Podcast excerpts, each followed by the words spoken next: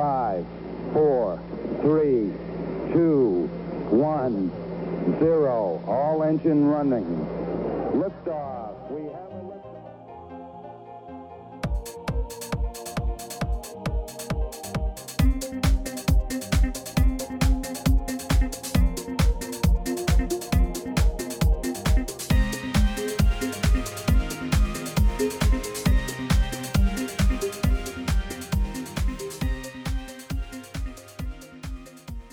한국과 미국 스타트업 tech 기업 이야기 조강의 4센트. 오늘 계속되는 한 놈만 팬다 코너를 계속해 보겠습니다. 저희가 꽤 오랫동안 본방송 위주로 쭉 갔다가 인터뷰 이 섭외가 안 돼가지고 요즘 인터뷰 이 풍년이죠. 그래서 네, 풍년입니다. 네, 지금 계속 본방 뉴스는 져버리고 계속해서 사람들 뒷조사만 하고 다니고 있는 것 같습니다. 아, 네. 그래서 오늘은 스타트업 업계에 종사하시는 분을 모시고 인터뷰를 해보는 한 놈만 팬다 코너를 다시 또 기획을 했고요. 오늘은 진짜 스타트업의 어, 최중간에 계신 것 같아요. 그렇죠. 네, 최중, 예, 중간에서 모든 정보나 동향을 이렇게 위에서 아우르고 계시는 분을 저희가 특별히 모셨습니다. 아마 아, 많은 분들이 이미 목소리를 듣거나 하시면 아 이분이시구나 하실 텐데 저희 뭐 방송에도 이미 나와 주시기도 하셨고 그렇죠. 어뭐 스타트업계 한국에 계시다면 아마 거의 모르시는 분이 아마 없으리라 생각이 되는데 그렇죠. 오늘은 스타트업 얼라이언스의 제가 행사의 여왕 이렇게 별명을 붙여봤는데 네 신나리 매니저님을 모셨습니다. 와, 안녕하세요. 그 저희가 해드려야 되는 건데 환영합니다. 하도 제가 다른 저도 막 팟캐스트 딴 거 하고 하다 보니까 셀프 네. 리액션하는 거에 약간 익숙해져가지고 역시 예. 참 행사를 많이 기획하시고 예, 행사 공장 공장장이라는 닉네임을 가지신 분답게 예, 분위기를 잘 이끌어 주시네요. 안녕하세요. 예 안녕하십니까 환영합니다. 네. 요즘 짝꿍이 많이 짝꿍으로 많이 출연을 하시잖아요. 뭐 인터뷰 맞아. 플랫폼에 인터뷰할 때도 그렇고 유튜브도 그렇고 날갱 두 분이서 이제 한 조로 이렇게 많이 나오시는데 네. 오늘 단독 조명을 받게 된 소감 같은 게 좀 있으실까요? 어, 보통 저 예전에도 이제 유진님 있을 때도 난류로 많이 하고 요즘에는 이제 날갱으로 해가지고 많이 하는데 혼자 이렇게 얘기할 한 했던 적이 거의 없는 것 같아요. 인터뷰 같은 것도 뭐 강연 같은 거 갔을 때 말고는 그래서 되게 어 신기하고 좀 또 제 얘기를 좀 더 많이 할 수 있을 것 같지 않을까 싶습니다. 기대하고 있습니다.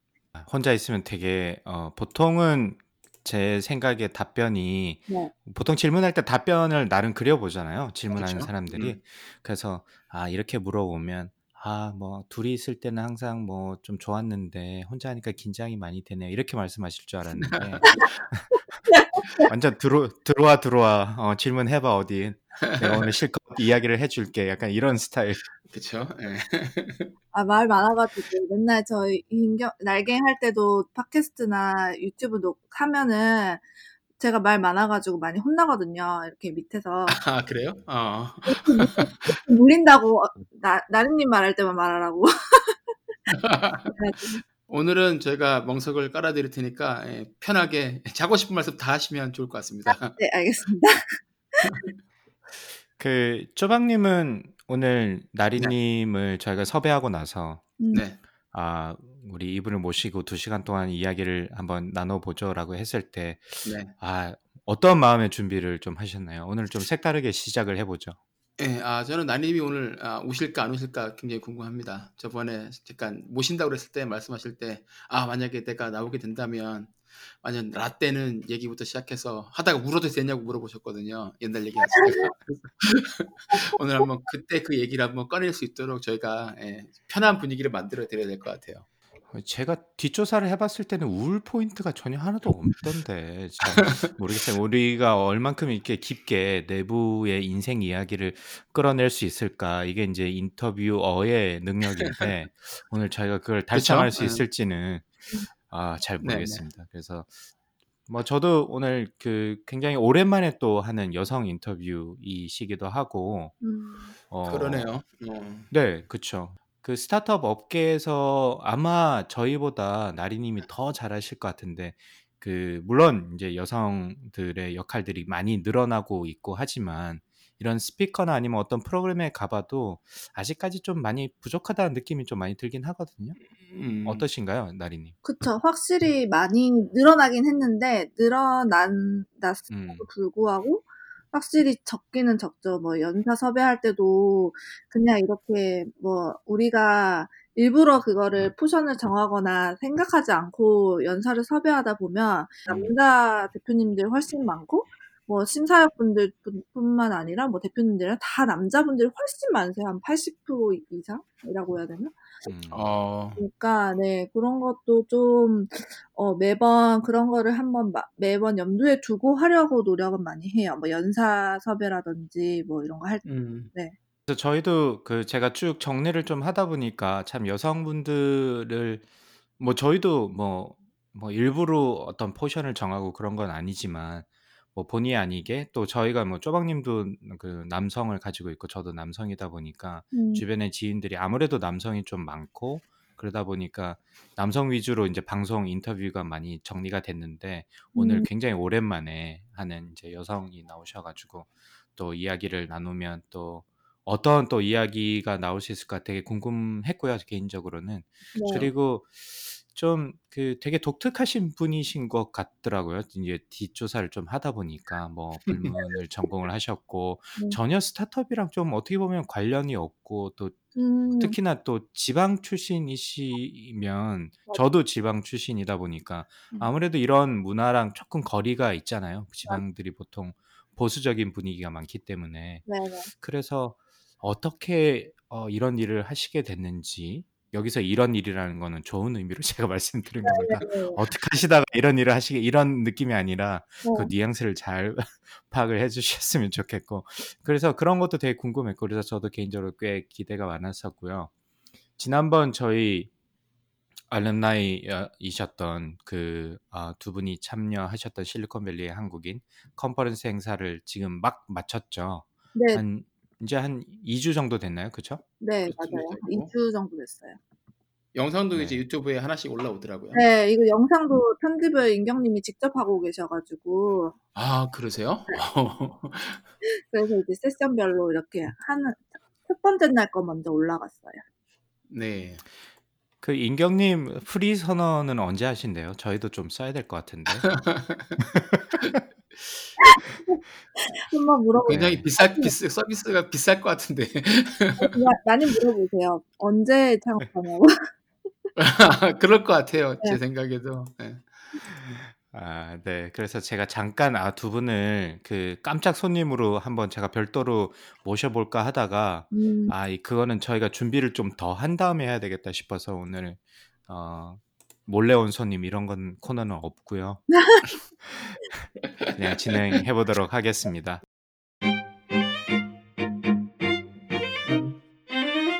자, 그러면 그 그래도 혹시나 그럴 분들은 거의 없을 것 같은데 혹시나 나리님을 잘 모르시는 분들이 있으실까봐 아마 뭐 미국에 계시거나 이러면 아마 모르실 수도 있을 것 같은데 간단하게 본인 소개와 하시는 일을 좀 부탁드릴까요? 소개를. 네, 안녕하세요. 저는 스타트업 얼라이언스라는 스타트업 지원 그리고 뭐 연결해주는 기관에서 일하고 있는 어, 신날이라고 하고 여기에서 일한 지 한 5년 다 돼갑니다. 이제 5년 거의 다 돼가고 어, 무슨 일을 하냐고 물어보시면 아까 이제 두 분이 말씀하셨던 대로 컨퍼런스나 그런 스타트업 관련된 뭐 교육 뭐 세션이라든지 세미나라든지 다양한 행사들을 기획해서 만드는 일들을 하고 있고 그 외에도 보이지 않는 곳에서 이제 뭐 기자분들이나 뭐 여러 가지 이제 플레이어들을 연결해주는 역할들을 하고 있습니다. 네. 이 정도. 뭐 역시 그 이런 일을 많이 해 보셔 가지고 간단하게 뭔가 준비되어 있는 그 원고 같은 거 읽으신 것 같은 느낌이 좀 들기도 하는데 네, 그렇죠. 편안하게 아, 전혀 준비하진 않았는데 하도 많이 물어보셔 가지고 이거. 네. 수, 수월은 뭐 하는데요? 뭐 거기서 뭐 하세요? 항상 이런 질문 받으실 테니까. 그 쪼박 님은 네. 어, 나리 님 언제 처음 보셨어요? 저희 약간 이야기를 했던 것 같기도 한데요, 그죠? 예, 예. 실제로 만나 직접 그러니까 어, 용건이 있어서 뵌 적은 아니 한번 실제 실제로 뵌 적은 없고요. 제 음. 기억에는 2018년에 제가 잠깐 한국에 들어갔다가 스월에서 점심 때 이제 런치 클럽에서 발표를 한 적이 있었거든요. 맞아요. 네. 그, 예, 그때 이제 계셔가지고 얼굴은 알고 있으니까 왜냐면 이 행사 같은 데서 봤으니까 예, 이렇게 눈 인사만 잠깐 드렸고 따로 이렇게 말씀을 많이 나누, 나누지는 못했던 것 같아요. 그러면 이 나리님께 여쭤보면 나리님은 쪼박님의 첫 인상이 어떠셨어요? 어, 그때는 약간 말씀, 저랑 말씀을 많이 안 나누시기도 했고, 진짜 네. 음. 이제 그 강연하고 저희가 따로 이제 뭘 하지는 않았어가지고, 대화를 많이 많이 못 해봐서 그런지, 조금 이렇게 과묵한 느낌 이었는데, 어, 전혀 네. 그렇지 않으신 거. 네, 과묵하지 않습니다. 굉장히 가볍습니다. 과묵하고 되게 이런 무게감이 있으신 분인 줄 알았는데, 훨씬 더 이렇게 좀 다가가기 친근한 분인 것 같아요. 저도. 한없이 쉬운 남자 쪼박이. 강박님하고는 그래도 두 분은 이렇게 친분이 좀 있으시죠? 광- 뭐 저도 사, 사실은 똑같죠. 2017년 여름에 저희는 이제 1년 더 전이네요. 쪼박님이랑 뵙기 1년 음. 전에 음, 스타트업 생각- 생태 계 컨퍼런스 네. 스생컨. 네, 거기, 네네. 거기에 이제 제가 아마 정욱님께서 그 네. 지금은 센터장을 그만두시고 지금 TBT에 계신 이제 정욱님께서 저희 아마 유니스트 한번 제가 강연 초청을 했었는데 음, 그때 한번 알게 돼서 스피커로 저를 갖다가 추천을 해주셔가지고 음. 그 행사 가서 이제 처음 실제로 뵙고 그때 아마 유진님이 조금 더 저랑 이야기를 좀 많이 했던 것 같은데 어쨌든 아 이런 행사가 있었구나라는 어 저는 전혀 또 지방에 있다 보니까 전혀 몰랐어가지고 너무 좋아서 제가 주변에 계속 아 그런 게 있다더라. 뭐 한번 가보면 좋겠다라고 추천을 막 드리면서 이제 뭐 이 스타트업 얼라이언스에서 얼라이언스에 대해서 알게 되고 행사에 대해서 알게 되고 그러다 보니까 자연스럽게 나리님이랑 친해진 것 같고 사실 그 잘 모르겠네요 그쵸? 언제 또 특별하게 말씀을 나누거나 그러진 않았던 것 같은데 네. 지난번 한국 갔을 때 같이 식사한 거 말고는 맞아요, 맞아요. 그 전에 어떻게 친해졌는지 사실 잘 모르겠어요. 어, 뭔가 뭐 저- 이렇게 특별히 한 것 같지는 않은데 어, 그냥 심리적으로 좀 가깝게 느껴져서 더 그랬던 것 같기도 하고 그리고 뭐 거기 이제 유니스트 계실 때나 그리고 가시기 음. 전에 그래도 한 번씩 인사 나누고 그랬어서 더 그런 것 같기도 하고요. 네. 그리고 사실 이거 하면서 사실 경박님이랑 또박님은 뭔가 더 친해진 느낌이어가지고 이거를 그래도 한지 그래도 음. 좀 됐잖아요 저희가 그래서 더 그쵸. 네, 그런 게 좀 더, 더 생각이 안 나는 것 같아요. 이 정도에서 저희가 이제 아이스 브레이킹은 좀 끝내보고 본격적으로 인간 신나리에 대해서 간단히 알아보려고 합니다. 아마 이런 얘기는 아마 하신 적이 친구들 말고는 거의 없을 것 같은데 네, 아시다시피 저희는 이제 옛날로 돌아가잖아요. 그래서 중고등학생 네, 아주 뭐 꼬꼬마 시절은 아니지만 네. 그래도 한참 발랄한 어, 여중생, 여고생 신나리대로 음. 좀 돌아가 보려고 하는데 어떤 학생이었다고 스스로 생각하시나요? 저요? 저 착한 학생이요. 말 잘 듣는 학생. 어, 모범생. 네, 모범생이었던 것 같아요. 너무 근데 바로 그렇게 나오니까 약간 의심이 들기도 하는데. 아, 저는 항상 그 약간 중학교 때랑 고등학교 때가 좀 다, 다른고, 고등학교랑 대학교 때가 좀 다른데, 중, 어, 어떻게, 네. 중학교 때는 제가 이제, 어, 팬클럽 활동을 굉장히 열심히 해서, 팬클럽 어, 굉장히 열심히 했어요. 제가 조성모라는 가수를 엄청 좋아했거든요. 네네. 아세요? 알죠. 친구들이 다 H.O.T랑 잭스키스를 쫓아다닐 때 저는 조성모 팬클럽 활동을 되게 열심히 해서 어, 대학 중학교 2, 3학년 때는 엄청 그 빠순이 역할 예. 어, 되게 이제 좀 몰입을 해 있었고 그리고 이제 2년 뒤에 고등학교 가서는 학교를 너무 사랑하는 학생이었어가지고 학교 선생님이랑 학교에 가는 걸 되게 좋아했어요. 그래서 주말에도 맨날 학교 가서 있고 네. 네, 그래서 고등학교 때는 진짜 학교에 다녔던 기억밖에 없고, 그래서 전 네. 모험생이라고 하는 거고 대학 네. 때는 대학교 1학년 때는 제가 약간 운동권 에 1학년 때는 막 서울 왔다 갔다 하면서 그런 네. 활동들을 좀 했고 어, 어. 네. 그리고 이제 본격적으로 아, 2학년 지나고 미국을 잠깐 갔다 왔어요. 그리고 난 네. 다음부터 이제 조금 뭔가 내가 이제 어떤 일을 해야 될지 그때부터 좀 탐색을 하기 시작했던 것 같아요. 저 너무 아직 중고등학교 이야기하고 있는데 대학교까지 너무 일찍 아. 가신 것 같아가지고 다시 예. 네, 빠, 빠꾸에서. 네, 뒤로 돌아가 보면 지금 여러분들께서는 부산 출신 그다음- 받고. 예, 부산 울산 출신. 부산 예, 부울경 출신 네세 명과 함께 하고 있어가지고 뭐 그렇죠. 초장님은 조금 아니긴 하지만 아니, 아닙니다. 어쨌든. 저도 저도 김해 출신 아니겠습니까? 네. 아 진짜요? 고향, 네, 저 고향이 김해예요, 제가. 아, 아, 스쳐 스쳐 갔어 스쳐. 네, 네. 자 그러면 그 조성모가 상당히 인상적인데 중학교 때 네. 그 본인은 스스로 얼굴을 많이 보는 스타일이신 것 같네요, 그렇죠? 아니에요. 약간 그때 꽃- 꽃미남 꽃미남 스타일이잖아 조성모가. 그 조성모가 얼굴 밝히기 전부터 제가 좋아했으니까. 아, 처음에 왔던 얼굴 없는 가수 컨셉이었으니까. 네네네. 맞아요. 맞아요, 제가 맞아요. 정확하게 딱 기억을 하는 게 조, 조성모가 얼굴 없는 가수로 투헤븐이라는 노래를 했어요. 맞아요, 맞아요. 김하늘 나오는 뮤직비디오 나오고. 네. 예. 그리고 그때는 이제 얼굴을 모르다가 이소라의 프로포즈인가? 그 프로그램에 처음으로 얼굴을 이제 나왔었거든요. 그래서 그 전부터 좋아하다가 이제 그 얼굴을 네. 보고 더 좋아하게 됐죠.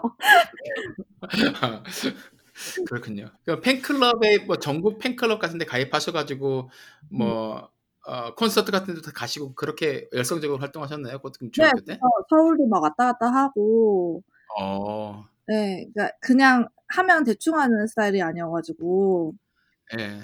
네, 그 막 정모 같은 것도 매번 나가고, 이제 제가 부산- 부산이라는 이제 지역적 한계가 있다 보니까 부산에서 이제 팬클럽 활동 열심히 하고 그때 당시만 해도 조성모 팬이 중학생이 거의 없었어요. 그래서 대학생 언니들 따라서 막 같이 버스 대절해서 서울에 콘서트 보러 가고 그리고 이제 이게 진짜 라떼는 마리아가 나올 수밖에 없네요. 이제 중학교 때 얘기를 하니까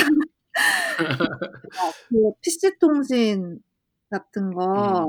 하, 네. 할 때였거든요. 그래서 유니텔 팬클럽 활동을 진짜 열심히 해가지고 그때 음. 이제 뭐 무슨 뭐 자기 뭐 무슨 직위 이런 거 하잖아요. 네. 유니텔 공식 조성모 팬클럽에 무슨 이제 약간 운영진으로 활동하면서 혼자서 막 위앰프 라디오 같은 거 지금의 팟캐스트 같은 건데 그런 것도 막 밤에 학교 안 가, 가기 전날 새벽에 막 그런 거 녹음하고 혼자서 그런 네. 시절이 있었네요. 위넴프 정말 오랜만에 듣네요. 라떼는 나올 수밖에 없어요. 제가 그때 진짜 너무 열심히 그런 활동을 했기 때문에. 그쵸. 이게 음. 90, 98년도에 데뷔했으니까 제 기억이 네. 맞으면 그 조성모 씨가. 은실, 네. 네, 은실하는 딱 그런 똑같은 느낌이라고. 생각해요. 예. 예, 맞아요. 안 그래도 지금 그 말씀 드리려고 그랬는데 거기서 이제 그 누구죠? 정은진이 야, 정 정은지가 그 H.O.T 팬클럽 하면서 활동하던 거랑 비슷한 느낌이었겠네요. 어. 네, 은실 드라마랑 똑같고 그때 이제 서울에 대한 동경이 그때는 되게 컸던 것 같아요. 그래서 너무 아. 서울 아, 그럼- 듣고 막 그런 방송 막 음악 방송 실- 실제로 보러 가고 막 집 앞에서 밤새고 음. 이런 팬들이 너무 부러워가지고 너무 서울을 가고 싶은 어. 마음이 중학교 때 진짜 컸던 것 같아요. 그때부터 약간 행사의 여왕 그 느낌 좀 있네요. 그때부터 기본기를 조금씩 쌓아온 게 아닌가 그런 느낌도 좀 들고 사실 저는 그 쪼박님은 혹시 그 팬 누구 누구의 팬 이런 게 있었어요 중고등학교 때?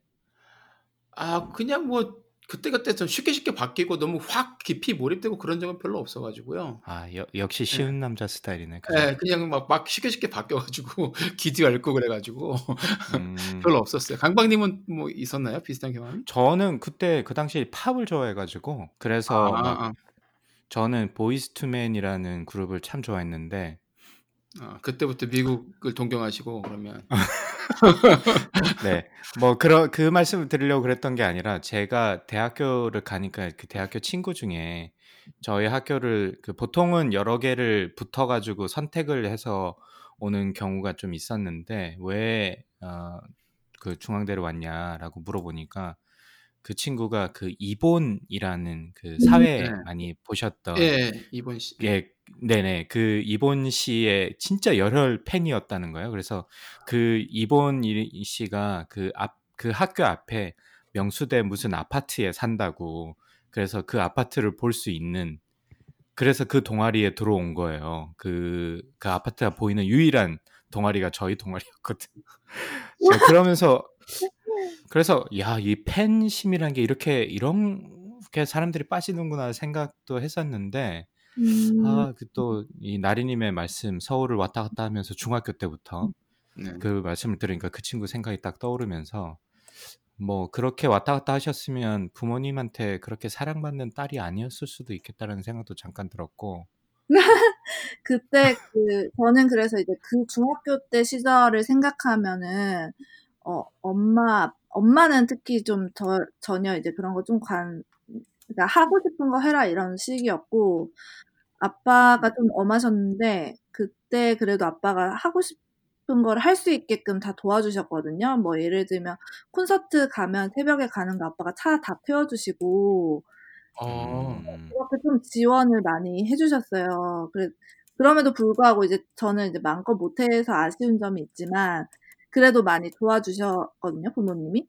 그래서 그런 네. 거 음. 보면은 저는 이제 요즘에 막 중학생들이나 고등학생들 막 팬클럽 활동하고 이런 게 너무 걱정 안 해도 될 것 같다는 생각을 항상 해요. 그때 제가 음. 중학교 때 너무 열심히 몇 년을 하니까 그 고등학교 때부터는 그걸 안, 해, 안 하게 됐거든요. 그런 좀 아쉬움이 좀 없, 없어진다고 해야 되나? 그런 게좀 어. 아, 한번 한번 끝을 보니까 네네. 거기에 대해서 이제 더 이상 연연하지 않게 된다. 못하게 하면 더 하고 싶고 그 아쉬움이 계속 마음속에 그 열정이 꾸, 불꽃이 남아 있어가지고 그런 것 같고 중학교 때 그 할 수 있는 그 시, 시점에 제가 뭔가 그래도 여한이 없게 해봐서 좀 좋았던 감사 부모님한테 감사하고 항상 그런 생각 많이 해요. 중학교 때 그렇게 열성적으로 그러니까 조성모 팬클럽에서 활동하시다가 고등학교 때 가면서 아까 이제 학교만 학교에 가는 거 좋아하는 학생 어떻게 보면 겉에서 보기에는 180도 변한 것처럼 보이는데 음, 그때 느낌이 그거였나요? 아 이제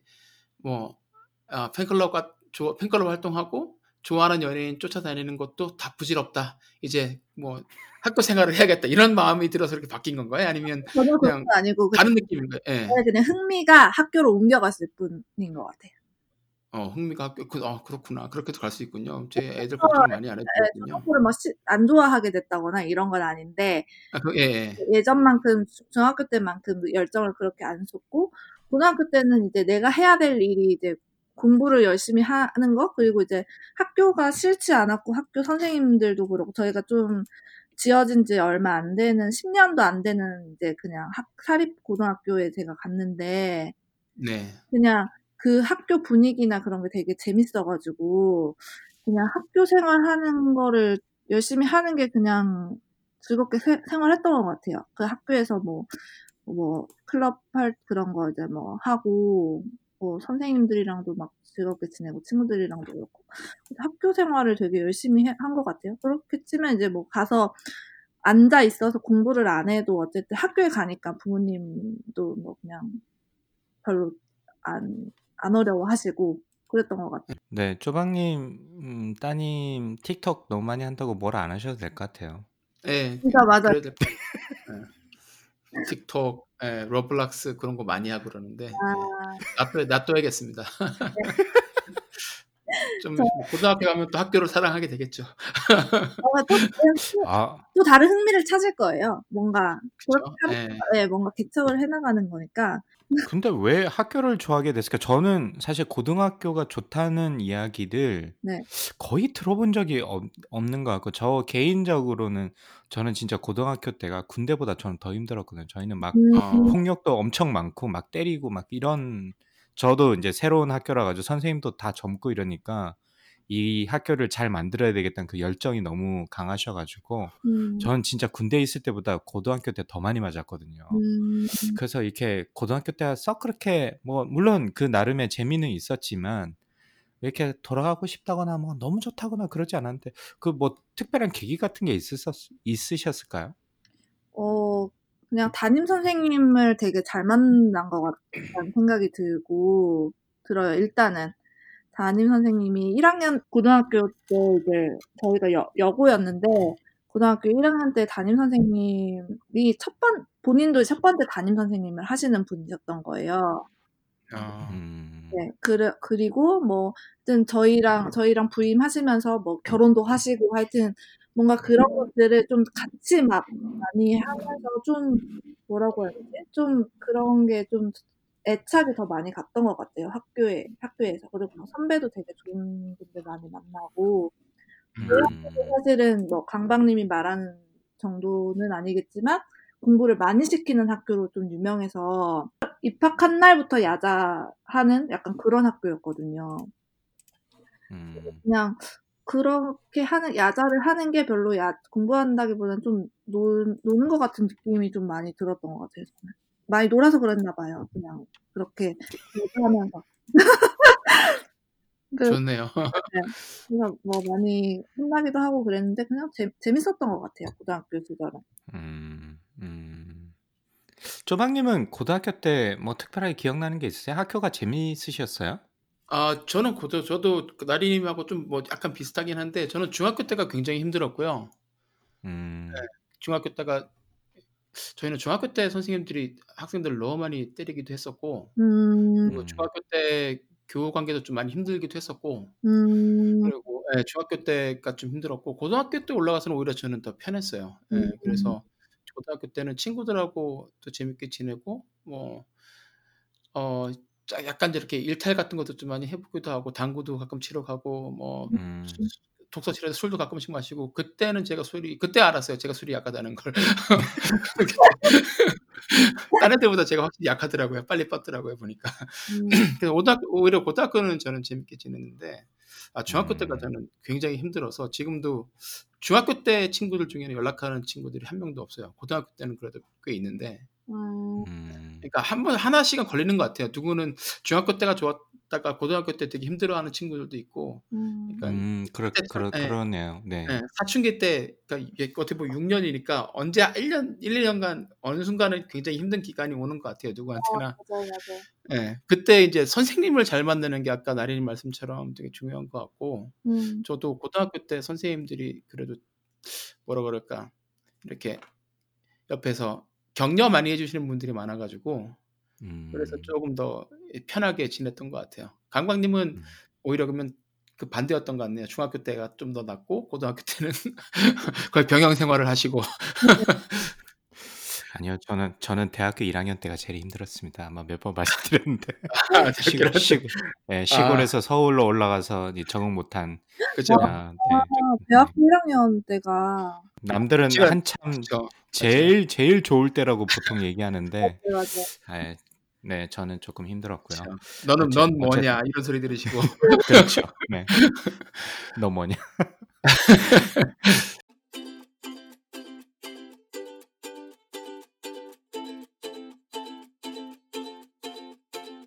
학교가 좋았던 거 외에 뭐 특별한 뭐 관심사 같은 게 있으셨을까요?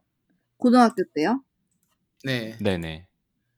어, 고등학교 때는 그냥 학교 열심히 다니고, 그, 중학교 때 못했던, 그, 중학교 때 하던 이제 뭐, 팬클럽 활동들 같은 거는 계속 이어가긴 했는데, 그렇게 뭐 많이는 못했고, 그냥 음, 평범하게 그냥, 어, 서- 한국에서 하는 그런 수능, 수험 준비생 있잖아요. 그냥 네. 그냥 그렇게 지냈던 것 같아요. 그리고 농구 보는 걸 좋아해가지고 농구를 보러 아, 많이 다녔어요. 농구 보러 엄청 많이 다니고 그 말씀하셨 제가 아까도 말했다시피 하나 좋아하면 계속 하는 스타일이어서 음, 주말이나 이럴 때마다 맨날 농구 보러 가고 막 그 농구 응원단장 아저씨랑도 막 친해지고 막 그럴 정도로 되게 맨날 보러 다니는 그 그렇게 열심히 다, 다녔던 것 같네요. 그리고 학- 아, 그러니까 꽂히면 그래도 깊이 파고 들어가시는 그런 스타일이시군요. 한, 한 음. 몇 년은 그냥 무조건 그거 열심히 하는 스타일이어가지고. 어, 그래서 농구를 많이 보고 요즘에도 많이 보고 있습니다. 여고 나오셨나요 혹시요? 그러면? 네네, 여고 나왔 네, 아까 여고 네. 네, 저는 중고등학교 다 공학 나왔는데 그때 중 그때 고등학교 때 친하게 지냈던 애들 보면은 그때 여자애들도 보면 대부분 이렇게 fan 팬클럽 하는 애들도 꽤 많고 와, 그때 농구가 인기 많아서 그때도 뭐 주말마다 농구 보러 가 다니는 친구들 되게 많았던 걸로 기억하는데 비슷하네요. 음, 그래서 그렇구나. 제가 예, 뭔가 엄청 그냥 저는 항상 설명할 때 그냥 되게 평범한 그냥 한국인의 삶을 산 것 같아요. 그냥 늘 음, 생각하지만 그냥 비슷하게 평범하게 살았던 것 같고 오히려 어 중학교 때는 저는 그 별로 그 팬클럽 활동한 거랑 되게 좌절했던 기억밖에 별로 없어가지고 좌절이요? 네 그래서 고등학교 때 더 만족스러웠을 수도 있어요. 저 중학교 때 이제 그 고등학교를 외, 외고를 진학하고 싶어서 네. 학교 2, 3학년 때는 되게 열심히 영어 공부를 하고 했는데 그게 이제 그걸 못 가게 되면서 좀 뭔가 이제 살, 삶에 그렇게 큰 좌절을 그때 처음 약간 겪었던 것 같아요. 아 맞죠. 음. 그때는 그런 거 입시에서 한번 물 먹으면 그게 진짜 나한테 가장 큰 고통이니까 네, 그래서 이제 좌절이고. 그때 이제 막 남, 막내 제가 동생이 둘인데 막내 동생이 제가 이제 혼자서 집에서 엄청 좌절해서 울고 있는 걸 봤나 봐요. 그래서 네. 그때를 항상 얘기하거든요. 동생이 그거를 되게 보고 엄청 자기 충격받았었다고 막 그렇게 얘기했는데 그때 그렇게 하- 뭔가 한 번의 좌절을 겪고 나, 나서 좀 이렇게 좀, 좀 바뀐 것 같아요. 좀 이렇게 좀 성장, 어떻게 보면 음. 성장하는 계기? 그게 그렇게까지 중요하진 않았다. 이런 생각이 들면서 내가 싫어, 어떻게 보면 가기 싫은 고등학교들을 간 건데, 내가 원치 않았던 고등학교 간 건데, 너무 재밌고 이러니까 훨씬 더 만족도가 컸었을 수도 있어요. 음, 아 그렇구나. 네네네. 음. 그때 진짜 엄청 음. 그런 생각 많이 들었고, 그때 감정이 지금도 생각이 나, 나요. 뭔가 엄청 좌절했던 그런 느낌? 음, 네, 그런 생각이 음. 나서, 그게 되게 저한테는, 어, 좀 많이 사- 성숙하게 될 수, 좀 바뀔 수 있는 계, 계기가 됐었던 것 같아요. 대학을 또 이제 그 불문과로 가셨어요. 네, 네. 근데 지금까지 드, 말씀하신 바로는 네. 이 불어와는 전혀 관련이 없어 보이는데 제가 이거를 좀 링크를 찾으려고 계속 질문을 하는데 아직까지 불어랑 되게 관련이 없으신 것 같은데 특별한 이유가 있으실까요? 뭐 개인적으로는 저는 불어를 굉장히 좋아하거든요. 아. 한마디도 못하지만 그 느낌이? 발음이 너무 예, 발음이 너무 좋아요. 아, 어, 그래서 좋아하는데 예. 그냥 불어를 딱히 뭐 그냥 무조건 불어를 배워야겠다 이렇게 한 건 아니고 그냥 외, 옛날 그 중학교 때부터 외고를 가고 싶었던 것처럼 외국어 공부하는 걸 되게 좋아 좋아해가지고 그래서 뭔가 불어과를 가게 된 계기가 된 것 같고 딱 사실은 어 한국 학생들 그냥 점수에 맞춰 갔죠 어떻게 보면. 점수에 맞춰서 갔는데 그 중에서도 여러 가지 옵- 옵션 중에서 내가 나중에 됐을 때 뭐가 좀 이게 스킬 세- skill을 skill을 하나 더 갖출 수 있는 과를 가고 싶었어요. 그래서 불어는 아예 안 배워본 거고 그러면 대학교 나와도 불어 내가 한 마디 정도는 할 수 있겠지 이렇게 생각하고 불어를 선택해서 간 것 같았어요. 그래서 불어를 저는 대학교 가서 처음 배웠어요. ABCD부터. 아, 그 아. 고등학교 때 배우신 건 아니었고 네, 고등학교 때는 일본어를 했어요. 또. 일본어를 하셨고요. 아 그렇군. 그 배, 배경이 없으면 쉽지 않을 것 같은데 어떠 어떠셨어요? 실제로 가 보시니까? 어, 저는 되게 불어 재밌어 해 가지고, 제, 그, 가자마자 이제 아베세데 배우고, 이제 그런 이제 수업 듣잖아요. 그래서 잘하고 싶어 가지고, 이제 그 프랑스 문화원이라는 곳에 가서, 음, 이제 음. 프랑스어를 더 다, 이제 배웠어요. 근데 제가 그런 거 따라, 그 드라마나 영화나 그런 거 보면서 따라하는 걸 좋아해 가지고, 그 불어나 일본어 배울 때도 그런 게 좀 도움이 마, 많이 되더라고요. 그래서 그대로 음. 읽는 그런 이제 뭐 잘하든 못하든 발음이나 그런 뉘앙스 같은 거를 똑같이 따라서 이제 외워서 읽고 이런 거를 되게 좋아해서 그래서 뭔가 한 그때 이제 그래서 대학교 1학년 때 되게 재밌게 배웠었던 것 같아요. 오히려 2, 3학년 때 막 깊게 뭐 문학 쪽으로 들어가서 좀 흥미를 일으키는 했는데 오히려 회화나 뭐 뮤지컬이나 이런 거 배울 때 되게 재밌게 배워 가지고 아직도 그냥 재밌게 하고 있거든요. 그래서 막 어렵다거나 그렇게 음. 느끼지는 않았던 것 같아요.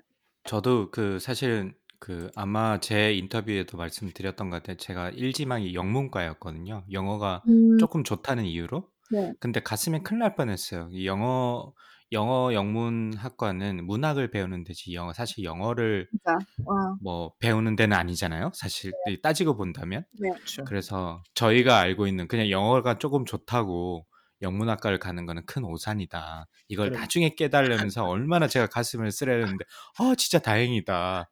안 그랬으면 영어의 이응도 보기 싫어할 뻔 했었거든요. 근데 아 잠깐 비슷한 점이 좀 있으셨구나. 맞아요. 근데 그 대학을 그 부산으로 가셨잖아요. 네. 근데 뭐 팬클럽 활동도 하시고 막 이러시면서 서울을 왔다 갔다 많이 하셨는데 네. 뭐 서울로 대학을 가고 싶다 뭐 이런 생각은 안 하셔 안 하셨어요? 어 엄청 지원하실 때? 했죠. 엄청 많이 했고 고등학교 때도 막 수시나 그런 거 다 이제 서울의 대학교를 넣었는데 어 저희 이제 이거는 이제 약간 집안 환 집안 사정상 부모님이 어느 그러니까 스카이 대학이랑 뭐 몇 개 학교를 정해 주셨어요. 그 학교를 가 합격한 게 아니면은 서울에 못 보내 준다고 하셔 가지고 음. 네 그래서 제가 스카이는 못 갔잖아요. 그래서 스카이를 못 가니까 그래서 이제 그 다음 그냥 그래서 그냥 부산대를 간 갔죠. 그래서 이제 그그 레벨이 정해져 있어요. 그러니까 엄청 좋은 대학을 가는 거게 아니면 학 서울에 "서울에서 하는 거를 지원해 줄 수 있는 상황은 아니다." 이렇게 하셔 가지고 예. 네. 그 저희 사촌 형님들 누님들도 거의 다 비슷한 이유로 부산대로 많이들 가셨는데 네. 비슷하네요. 그래서 부산대를 갔죠. 네. 네. 네. 저희 저희 아버지가 하셨던 말씀도 기억이 나 가지고 저희 집에서 버스 타면 40 분이면 갔거든요, 부산대가. 그래서 부산대 가서 효자 될래, 서울에 가서 불효자 될래. 그래서 제가 불효자가 됐죠.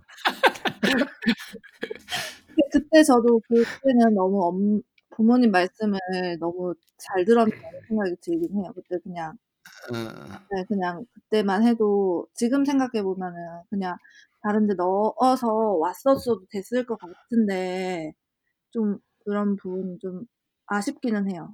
나중에 음. 그리 그리고 또 사실 뭐 그 나리님 때는 저보 저 때보다는 좀 나았을 수도 음. 있는데 지방에 계신 분들은 사실 좀 몰랐어. 저 저도 그렇고 저는 그냥 뭐 사람들이 그렇게 열심히 지원하고 막 음. 그 당시에 막 핸드폰 엄청 비쌌거든요. 제가 이제 대학교 갈 때만 해도. 네. 근데 막 사람들 서울에서 원서낼 때막 핸드폰 들고 다니면서 서로 눈치 작전하고 막 이런 이야기를 음. 진짜 뉴스에서만 봤지 뭐 제가 그런 거를 아 전혀 알지를 못했거든요. 저는 이 점수가 어느 어느 정도에 있는지도 모르고 선생님 그냥 넣으라고 하면 넣고 뭐 안 된다 그러면 안 내고 그래서 너무 몰랐기 때문에 어 사실 저도 어머니가 좀 아쉬워한 부분도 있었죠.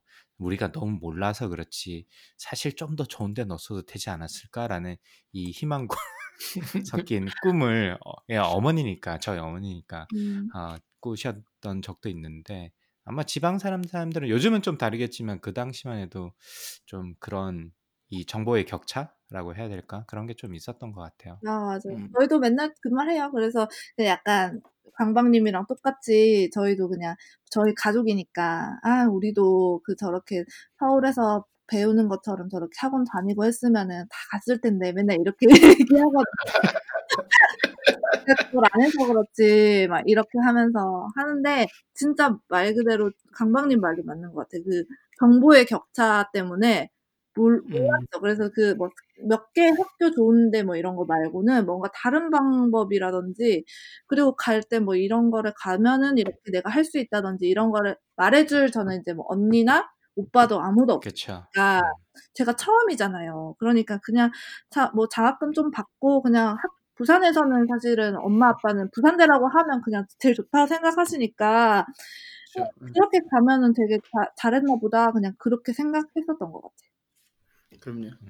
이 방송을 아마 조영만 님도 들을 텐데 들으면서 고개를 끄덕끄덕 하고 있을 것 같습니다. 부산대 화이팅. 네.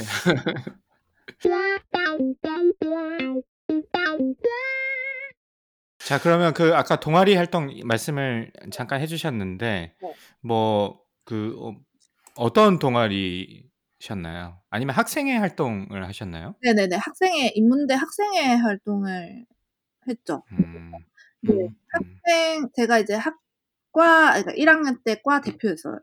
대표였는데, 부대표였나? 어, 역시, 역시. 할줄 나대는 거 좋아해요. 그래서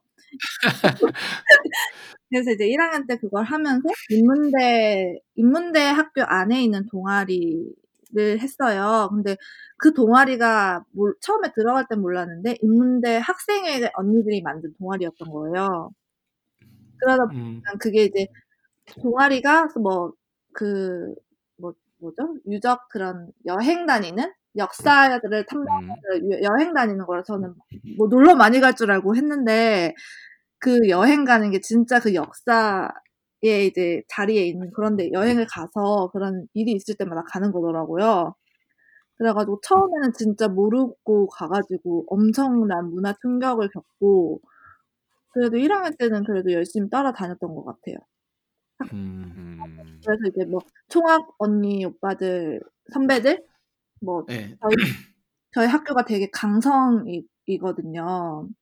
음. 그랬었어요. 지금은 모르겠지만 그때 당시만 해도 좀 그렇게 총학 언니 오빠들이 되게 그런 걸 많이 하셔가지고 총학도 많이 같이 다니고 하면서 되게 열심히 그런 막 자보 쓰고 이런 거 막 도와서 하고 1학년 때뭐뭘 알겠어요. 그래서 막 여, 역사 공부 같은 거 하고 막 이런 거를 했었 했었고 그리고 2학 예 그래서 이제 2학년 때 이거를 난 더는 안 해야 되겠다라는 생각이 들어서 선배들한테 얘기하고 그냥 2학년 때부터는 학생회 활동을 안 했어요. 안 한다고 나올 때가 되게 어려웠어요. 음, 그렇죠. 네. 조직에서 어쨌든 있다가 나올 때는 항상 힘들죠. 그렇죠. 저는 들어갈 때 마음이나 가서 그렇게 그 총학 활동을 한 거에 대해서 좀 진짜 후회는 없고 그때 뭐 좋은 사람들도 많이 만나고 재밌었는데 그 이상으로 하기를 원하잖아요. 이제 1년 지나고 나면. 그렇죠. 그렇죠. 역할, 역할을 하길 원하죠. 네. 역할을 하길 원하죠. 근데 이제 저는 그 역할까지는 하고 싶지 않은 거예요. 그렇게 내가 완전히 그 거기에 동의돼 동의하지도 않고 내가 동의하는 만큼만 하고 싶은데 그래서 그거를 이제 하자고 하셔가지고 나는 그 이상은 솔직히 안 하고 싶다 이렇게 해서 그런 거 막 선배들이랑 면담도 많이 하고 그래서 이제 안 하게 됐죠. 안 하게 됐고 음. 네. 그러면 그 이후에 특별하게 뭐 학과 생활 이외에 네. 뭐 좀 관심을 가졌다거나 뭐 이런 거는 뭐 어떤 게 있을까요? 그래서 그 이후에는 제가 그 외국으로 너무 가, 그 미국에서, 그러니까 외국에, 외국에 가서 가는, 하고 싶은 경험이 많아가지고, 그 미국 가는 거를 되게 준비를 했었어요. 그래서 그 집, 제가 어학연수 같은 거를 갈 수 있는 형편은 아닌 거, 아니어가지고, 이제 알바랑 과외를 하면서 돈을 엄청 열심히 모으고, 그리고 이제 좀 돈을 지원받아서 갈 수 있는 거를 찾았어요. 엄청 열심히. 음, 그래가지고 서울에서 다 대학교 다니는 친구를 만나러 이제 자주 서울로 와서 서울에서 이제 대학교 다니는 제 친구가 무슨 캠프 카운슬러라고 미국에서 캠프장에서 그 exchange로 일하는 그런 거를 하고 왔더라고요. 그래서 그거를 저한테 추천을 해줘 가지고 그거 지원해서 미국에 갔어요. 그래서 그거를 되게 어, 미국 어디로 가셨어요? 펜실베니아 주에 있는 네. 네, 그 시골에 어디 캠프, 캠핑장에서 한 6개월 정도 일을, 일을 했었어요. 나무 오두막 같은 데서 이렇게 뭐 숙식을 제공해주는 그런 곳에서 일을 했었습니다. 그 워킹 홀리데이도 아니고 이거는 뭐라고 그래야 되지? 홀리데이 거의 없어가지고 제, 저 대학교 때는 워킹 네. 홀리데이라는 게 생긴 게 제가 인턴을 시작하면서 많이 생겨서 네. 홀리데이는 없었고 이게 그때 당시만 해도 꼭 딱 그 몇 년간 좀 유행했던 것 같은데 YMCA랑 이런 데서 이제 지원해가지고 캠핑 미국에 있는 캠핑장에서 일하는 거였는데 예, 예. 어 정확 약간 걸스카우트 캠핑 같은 거 있잖아요. 그 미국에서 어린 학- 어린 애기들 가는 네네. 그런 것부터 시작해서 제가 간 데는 엄청 이제 어 시니어들 그러니까 노인분들이 가시는 캠핑장이었어요. 그래서 노인분들이 여름에 2주 동안 그 캠핑장에 와서 프로그램을 같이 즐기는 거예요. 뭐 저희랑 같 저희가 뭐 댄스도 가르쳐 드리고 뭐 운동하시는 분도 있고 막 이래 가지고 그 캠핑장에서 일하면서 했었고 제가 갔던 데는 그 노인 중에서도 주이씨들만 오는 캠핑장이었어요. 음. 그래서 제가 그때도 한 번도 문화 충격을 한 번 겪었죠. 주이씨라는 어떤 게 한국에는 한국에선 진짜 생소하잖아요. 그렇죠. 예. 뭐 유대인 이런 거 진짜 역사 속에서만 들어본 그거지. 제가 음. 미국에서 그런 주이씨의 문화를 경험해 본 게 그때가 처음이어 가지고 어 되게 신 신기했었고 그 주이씨 할머니 할아버지들이랑 어 되게 이렇게 되게 뭐라 그래야지? 좋아 저를 되게 좋아하셨어요. 그래서 많이 그 끝나고 나서도 거기 할머니 할아버지들이랑 막 연락하고 막 그렇게 지냈었던 기억이 나요. 음. 그러면 그때가 그 인생에서 처음으로 미국을 네. 경험하셨던 건가요? 맞습니다. 음. 그 뭐 캠프 이야기도 조금 조금 이따 다시 해보고 미국에 처음 오셨을 때 느낌이 어떠시던가요? 와, 저 미국에 처음 갔을 때 그 캠프 하를 그게 그 프로세스가 어떻게 되냐면 제가 이제 지원을 하고 그 이력서 같은 걸 다 넣으면은 캠핑장에서 쫙 다 본 다음에 그러니까 워킹 그 한, 요즘에 하는 그 WEST랑 조금 비슷한 것 같아요. 한국에서 하는 그 음, 어, 네. 그쪽에서 이제 제 이력서를 보고 연락이 와야지 인터뷰를 보고 갈 수 있거든요.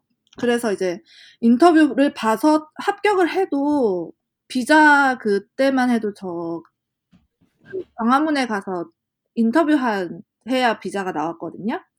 그래서 음, 그 그렇죠. 비자를 받는 것부터 안 될 수 있다라고 하셨고 비자를 받아도 또 출입국 들어갈 때 아웃될 수 있다 이런 얘기를 너무 많이 들어서 진짜 겁을 진짜 많이 먹고 갔, 갔었던 것 같아요.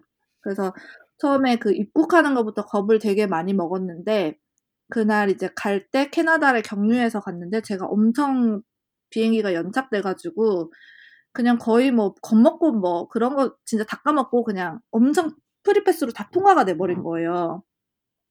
그래가지고 그때만 해도 좀 엄청 처음에는 무섭게 갔는데 오히려 도착해서는 완전히 그냥 마음을 다 놔- 놔버린? 그래서 바, 이제 뉴욕으로 처음에 들어갔어요, 제가. 그 JFK 공항으로 들어가서 밤에 막 11시인가 도착해가지고 이제 뉴욕 시내로 가야 되는 거였는데 그냥 막 무섭고 이런 게 없고 그냥 신기해가지고 저는 음.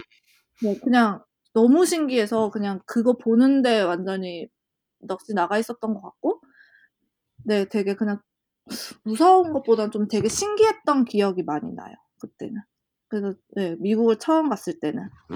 그러셨군요. 그 캠핑 생활은 어떠셨어요? 그것도 사실 뭐 저도 아직 안 해봤는데 되게 독특한 경험일 것 같거든요. 특히 한국에서 어, 미국 문화에 대해서 잘 모르는 분이 와서 생활하기에는 어떤 면에 있어서는 또 쉬울 것 같지도 않고 음, 또 한편으로는 아까 주희 씨 이제 어르신들 시니어 분들이 오시면 보통 그 미국에 계신 그 어르신들은 굉장히 잘해 주시잖아요. 아주 나긋나긋하게 되게 친한 척도 잘 하고 네. 되게 보통 되게 나이스하신데 음. 뭐 이게 전반적으로 캠프 생활이 어떠셨는지도 좀 궁금합니다.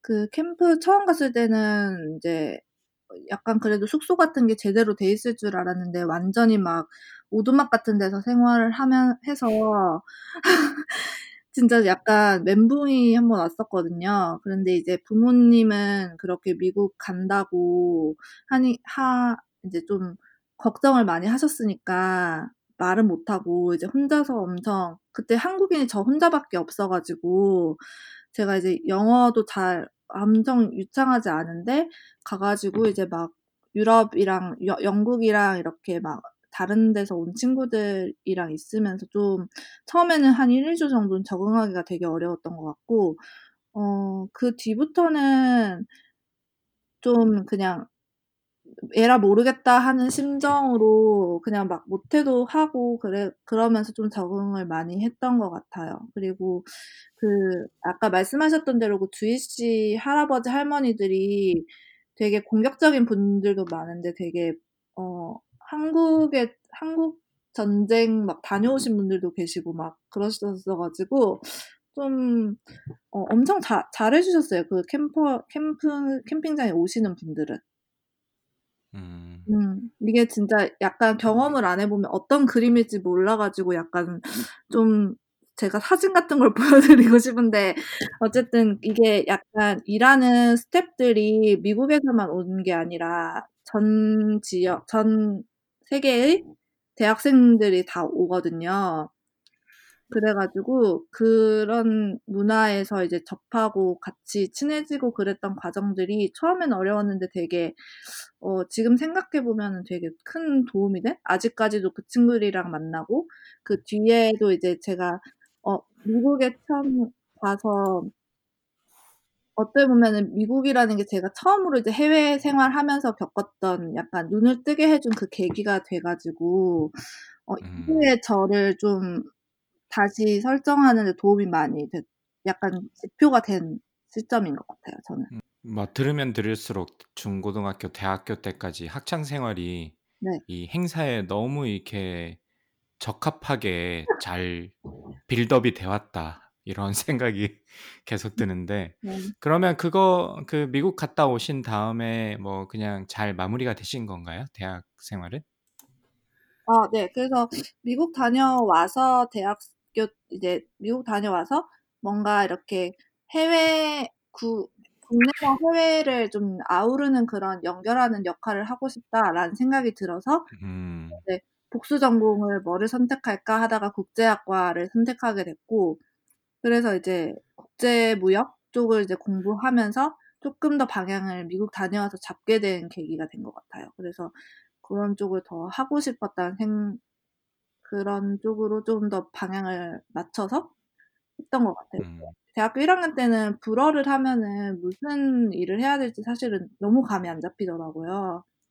음. 네. 근데 이제 그거 다녀오고 난 다음에 좀 자신감도 생기고 그때 친구들이 다 외국 이제 뭐 스웨덴, 뭐 영국, 뭐 다른 나라 친구들이 진짜 많았는데 그때 친구들 보면서 느꼈 느꼈던 점은 '아 내가 너무 그냥 미래를 정해 놓고 산 살지 않아도 되겠구나.'라는 생각을 했던 것 같아요. 아 음. 그거 정말 중요한 깨달음이네요. 네. 그죠? 그냥 '어 저 친구들처럼 저렇게 살아도 되는구나. 저런 저렇게 사는구나.' 그냥 음. 그런 거를 너무 여 여실히 느낀 거예요. 그냥 한국에서는 그런 거를 한 번도 생각하지 못하다가.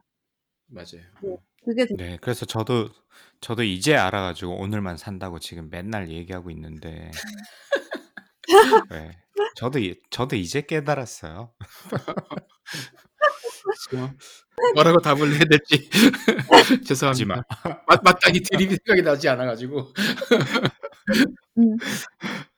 아 그러 그러시다가 인제 데이터베이스 진흥원에 들어가시게 된 건가요? 그 다음에? 어 아니요. 제가 중간에 그 음음. 저항했던 시절이 많다고 하는 게 고 고 사이거든요. 데이터베이스 진흥원에 네. 그러면 좀 늦게 들어 그러면 고 고 이야기를 좀 해 보시죠. 네. 제가 아 이게 진짜 제가 중학교 때부터 지금 이렇게 얘기하다 보니까 진짜 이상한 거 많이 했네요. 근데 생각해 보니까 거의 2-3 년에 한 번씩 흥미가 바뀌어 가지고 계속 그랬던 것 같은데 대학교를 졸업하면서 이제 그 대학교를 졸업하면서 그 중학교 때 잊고 있었던 그 서울로 가야 된다는 이제 욕망을 다시 한번 실현시킬 수 있는 첫 마지막 기회잖아요. 그래 가지고 이제 '무조건 서울로 회사를 가야겠다.'라고 이제 생각을 했 했던 거예요. 그래서 이제 인턴을 여의도에서 시작하게 됐어요. 그래서 그때 처음으로 이제 2010 년에 서울에 올라와서 인턴 생활을 시작을 했어요. 그래서 그때부터 이제 쭉 계속 서울에 있 있는 거고 그 사이에는 어 인턴 생활을 인턴을 여의도에서 하다가 그 뒤에 이제 제가 동양 그룹이라는 동양 매직 혹시 아시나요? 네. 네네. 알죠. 는 이제 거기에 이제 공채로 합격을 해서 일을 하기 시작했어요. 그래서 그 인턴 끝나고 난 다음에 근데 이제 그때가 이제 제가 생각했던 20대 때 거의 최악의 시기라고 생각하는데 어 진짜 이상한 부장님을 만나 가지고 그 제가 1년 동안 진짜 너무 힘들었었거든요. 근데 머리 그 1년 동안 이제 그 스트레스? 그러니까 취업을 음. 해 하고 돈을 많이 버는 게 아 인생의 행복이랑은 진짜 아무 상관이 없다라는 거를 그 1년 동안 너무 여 절실하게 깨달아 가지고 그 취업하기 전에 진짜 힘들었는데 취업하고 난 다음에 1년 만에 이제 그만뒀죠, 그 회사를. 그1 음. 1년의 시기가 진짜 저는 고 시기를 생각하면 진짜 너무 힘들었었어서 음. 네 그래서 막 선배 그 이제 제가 이제 영업 관리 쪽을 일을 했었는데 뭐 하이마트 같은 데 가 가지고 이제 만나고 뭐 이런 영업 마케팅 관리 쪽 일을 했었는데 그때 이제 부산 갈 때마다 서울 가기 싫다고 울었거든요. 그러니까 이제 엄마 아빠도 진짜 걱정 많이 하시고 그그 이제 암울했던 시 시기가 있었어요. 그렇게 말씀하시니까 더 자세하게 물어보고 싶은데 말을 못 물어보겠어요. 물어보세요. 진짜 제가 그 그때 그 이제 상사 예. 음. 그때 만났던 그 부장님이 지금은 잘렸어요. 그 거기에서. 왜냐면 음. 그 횡령 같은 걸 하셔 가지고 아. 제가 나가고 난 다음에 횡령이 들통이 나 나셔 가지고 잘렸는데 그때 그분을 제가 첫 회사 생활을 하면서 그분을 만났던 게 제가 진짜 운이 안 좋았다는 생각이 들어요. 만약에 어 음. 부분에서 가장 힘드셨어요? 아무그뭐 말씀 그 이렇게 공개하실 정 있으실 그러니까 공개해도 될 정도에서 뭐 말씀해 네, 뭐다 공개해도 되는데 제가 처음 네. 이제 어 그룹 공채로 들어가면은 그룹 연수를 받잖아요. 그래서 그렇죠. 예. 그룹 연수를 받을 때만 해도 제가 지원을 했던 곳이 사실 그 마케팅 관리가 아니라 수출입 이 하는 그런 쪽 부서였어요. 네. 거기로 들어갔는데 그룹 연수를 하면서 그때 근데 그룹이 이제 막 한 2-300명 이제 모여서 그룹 연수를 하면서 제가 이제 그때 그 동양 매직 그 임원분 들이랑 이제 만나고 하면서 약간 영업 관리 쪽으로 이렇게 옮겨지게 된 거예요. 그때 저 음. 그때도 제가 나댔었나 봐요. 제 생각에는. 그래서 옮겨지게 되면서 처음으로 그 부서의 첫 번째 여자 여성 직원으로 들어간 거예요. 제가 그 부서 아. 그러니까 위에 선배나 뭐 과장님, 부장님, 차장님 전부 다 남자고 이때까지도 여자 직원이 왔던 적이 없는 부서에 이제 갔는데 처음 이제 뭐 미팅하면서부터 뭐 그러니까 TV에서 보던 그런 막 쌍욕 오가고 약간 그런 거 있잖아요. 막 여러 가지 계산기 막 날아다니고 막 종이 날아다니고 그런 걸 이제 처음 보고 그 1년 동안 이제 그거를 그대로 겪었죠. 그리고 이제 그뭐 일예로 진짜 말도 안 되는 게 그 부장님이 만약에 뭐 회식을 하면 거의 매일매일 저녁마다 술을 먹는데 회식을 하면은 그 부장님이 시켜 주신 음식을 남기면 안 되는 거예요. 그래서 미치겠다. 그래서 이제 전 저 혼자 이제 마그 대학교 졸업하고 이제 처음 들어가서 이제 선배 바로 1년 선배가 있었는데 막 그렇게 네. 중집에서 탕수육 같은 걸 시켜서 먹는 너무 많이 시킨 거예요, 음식을. 그래서 너무 많이 남아서 이제 "포장을 해 가자." 이렇게 했는데 그거 이제 부장님한테 들키면은 1 주일 간다고 그거. 그러면서 까만색 봉지를 어디서 구해 오셔 가지고 몰래 그거를 버리시는 거예요.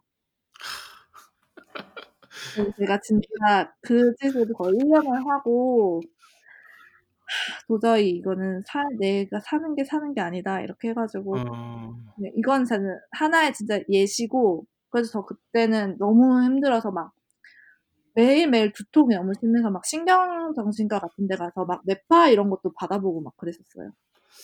예. 그 일화 에피소드 하나만 들어도 숨이 탁 막히네요.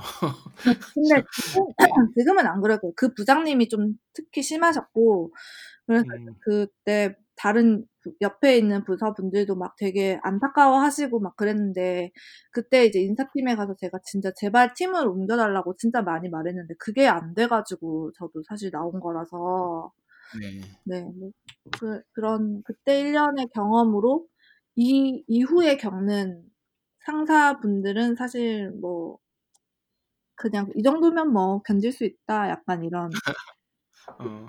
근데 참 이게 직장인으로서 이제 취- 취업을 할 때 그 부분을 사실 사실 알 수가 없잖아요. 특히 공채로 들어가게 되면 더더욱 맞아요. 예. 예, 어떤 부서에 배치될지도 모르고 음. 그럼 인터뷰를 그분들하고 하고 들어가는 것도 아니잖아요. 공채 같은 네, 경우는 네, 대부분. 네. 어, 참 굉장히 운이 없으셨는데 그래도 어, 1년 고생하시고 나오셔서 네. 그게 이제 그 다음부터는 아 내가 그렇게 최악의 상황도 경험해 봤으니 이제는 버틸 수 있겠다 뭐 그런 생각도 하시게 됐다는 말씀이시네요. 네네, 맞습니다. 그래서 이제 그때, 그때 이후로 뭔가 사기업, 그러니까 거기는 이제 뭔가 그런 숫자, 수치로 이제 보여줘야 되는 그런 것들이 많다 보니까 부장님이 더 그러셨던 건가? 이래서 나는 그냥 뭐 이렇게 아무, 그냥 평이한 직장에 가고 싶다. 이렇게 생각을 계속 했었던 것 같고, 그러다가 이제 그 뒤에 나오면서 당장, 어, 아, 그냥 아무것도 안 하고 쉴 수가 없어서 그때 네. 당시에 계약직으로 나와 있는 그 한국관광공사의 벤처 관광부서라는 데가 있어요. 벤처 기업 공모전 같은 거 하는 투자 유치 네. 이제 거기에서 이제 계약직으로 일을 하면서 처음으로 이제 창업 관련된 일을 해보, 해보기 시작했거든요. 어, 그 정말 음. 우연한 기회에 이쪽 업계랑 이렇게 연결이 되신 거네요. 네네, 진짜 우연한 기회에 그렇게 이제 약간 삶의 돌파구로 거길 그만두면서 그래도 이제 서울에 음, 있으려면은 생활비가 있어야 되니까 아, 그렇죠. 어. 네, 그래 이제 뭐 집세도 내야 되고 이제 그러다 보니까 그냥 막 그만둘 수가 없어서 이제 급하게 이제 거기를 들어갔는데 그런 투자 유치 땅 그런 이제 관광단지 같은 거 투자 유치하고 벤처 관광 공모전을 만드는 부서에 들어가게 된 거예요, 제가. 네. 그때 처음으로 이제 벤처, 뭐, 멘토링, 이런 걸 이제 처음 접하게 되고, 그 프로그램 운영하면서 처음으로 이제 요런 씬을 아- 알게 된 것 같아요. 어, 음. 그때가 언제 정도, 언제쯤이죠? 2010년 이때쯤. 12년? 2012년 어, 정도요. 그래서, 2012년. 어, 그렇구나. 네, 그래서 2012년 정도에 이제 거기 일을 함, 하면서, 뭐, 11년, 12년, 그때 이제 그쪽 벤처 관광 공모전 일을 하면서, 그때만 해도 스타트업이라는 단어가 없었고, 어, 벤처. 벤처. 네, 벤처, 뭐, 멘토링, 이런 거 하는 공- 부서였어 가지고, 그때 처음으로 이제 그런 거를 많이 접하게 된 것 같고, 그 다음에 이제 데이터베이스 진흥원 가면서 완전히 네. 스타트업 쪽, 아, 이게 스타트업이 그런 거구나, 이거를 더 많이 이제 깊게 알게 돼. 어, 그럼 한국 데이터베이스 진흥원은 어떤 일을 하는 곳이에요? 아, 데이터베이스 진흥원은 그, 말 그대로 그 데이터 관련된 자격증 같은 거 이제 공, 공공 자격증 같은 거 만드는 곳도 있고, 데이터 가치를 좀 산정하거나 아니면은 데이터를 유통할 수 있는 그런 것도 만들고, 그, 그런, 아니, 그런 다양한 데이터랑 관련된 일들을 하는 건데, 처음으로 데이터 관련된 창업 지원을 시작하기, 시, 시작하셨던 거예요, 프로그램을. 그래서 그 초기 멤버로 들어갔었어요. 그 아픈 기억을 뒤로 하고 그 다음에는 타이밍이 참 좋다, 그죠? 어, 이때가 관광공사에서 2012년 그렇죠. 예, 창업 음. 관련된 업무를 맡으시고 이때가 막 2012년 13년이니까 이전 박근혜 정부에서 왜그뭐 뭐죠? 네. 아 그때 창업에 관한 그 프로그램 이름이 뭐였죠? 아, 창조경제연수센터.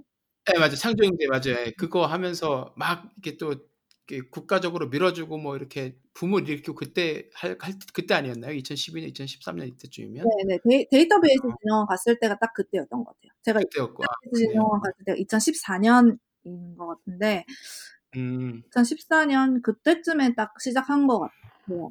그때 엄청 뭐 많이 생기고, 13년, 14년 이때 많이 생겼던 걸로 알아서, 제가 예. 했던 프로그램이 DB-Stars라는 이제 창업 지원 프로그램인데, 그때 2014년에 처음 마- 만들면서, 어, 뭔가 그렇게 열심히 했었던 것 같아요.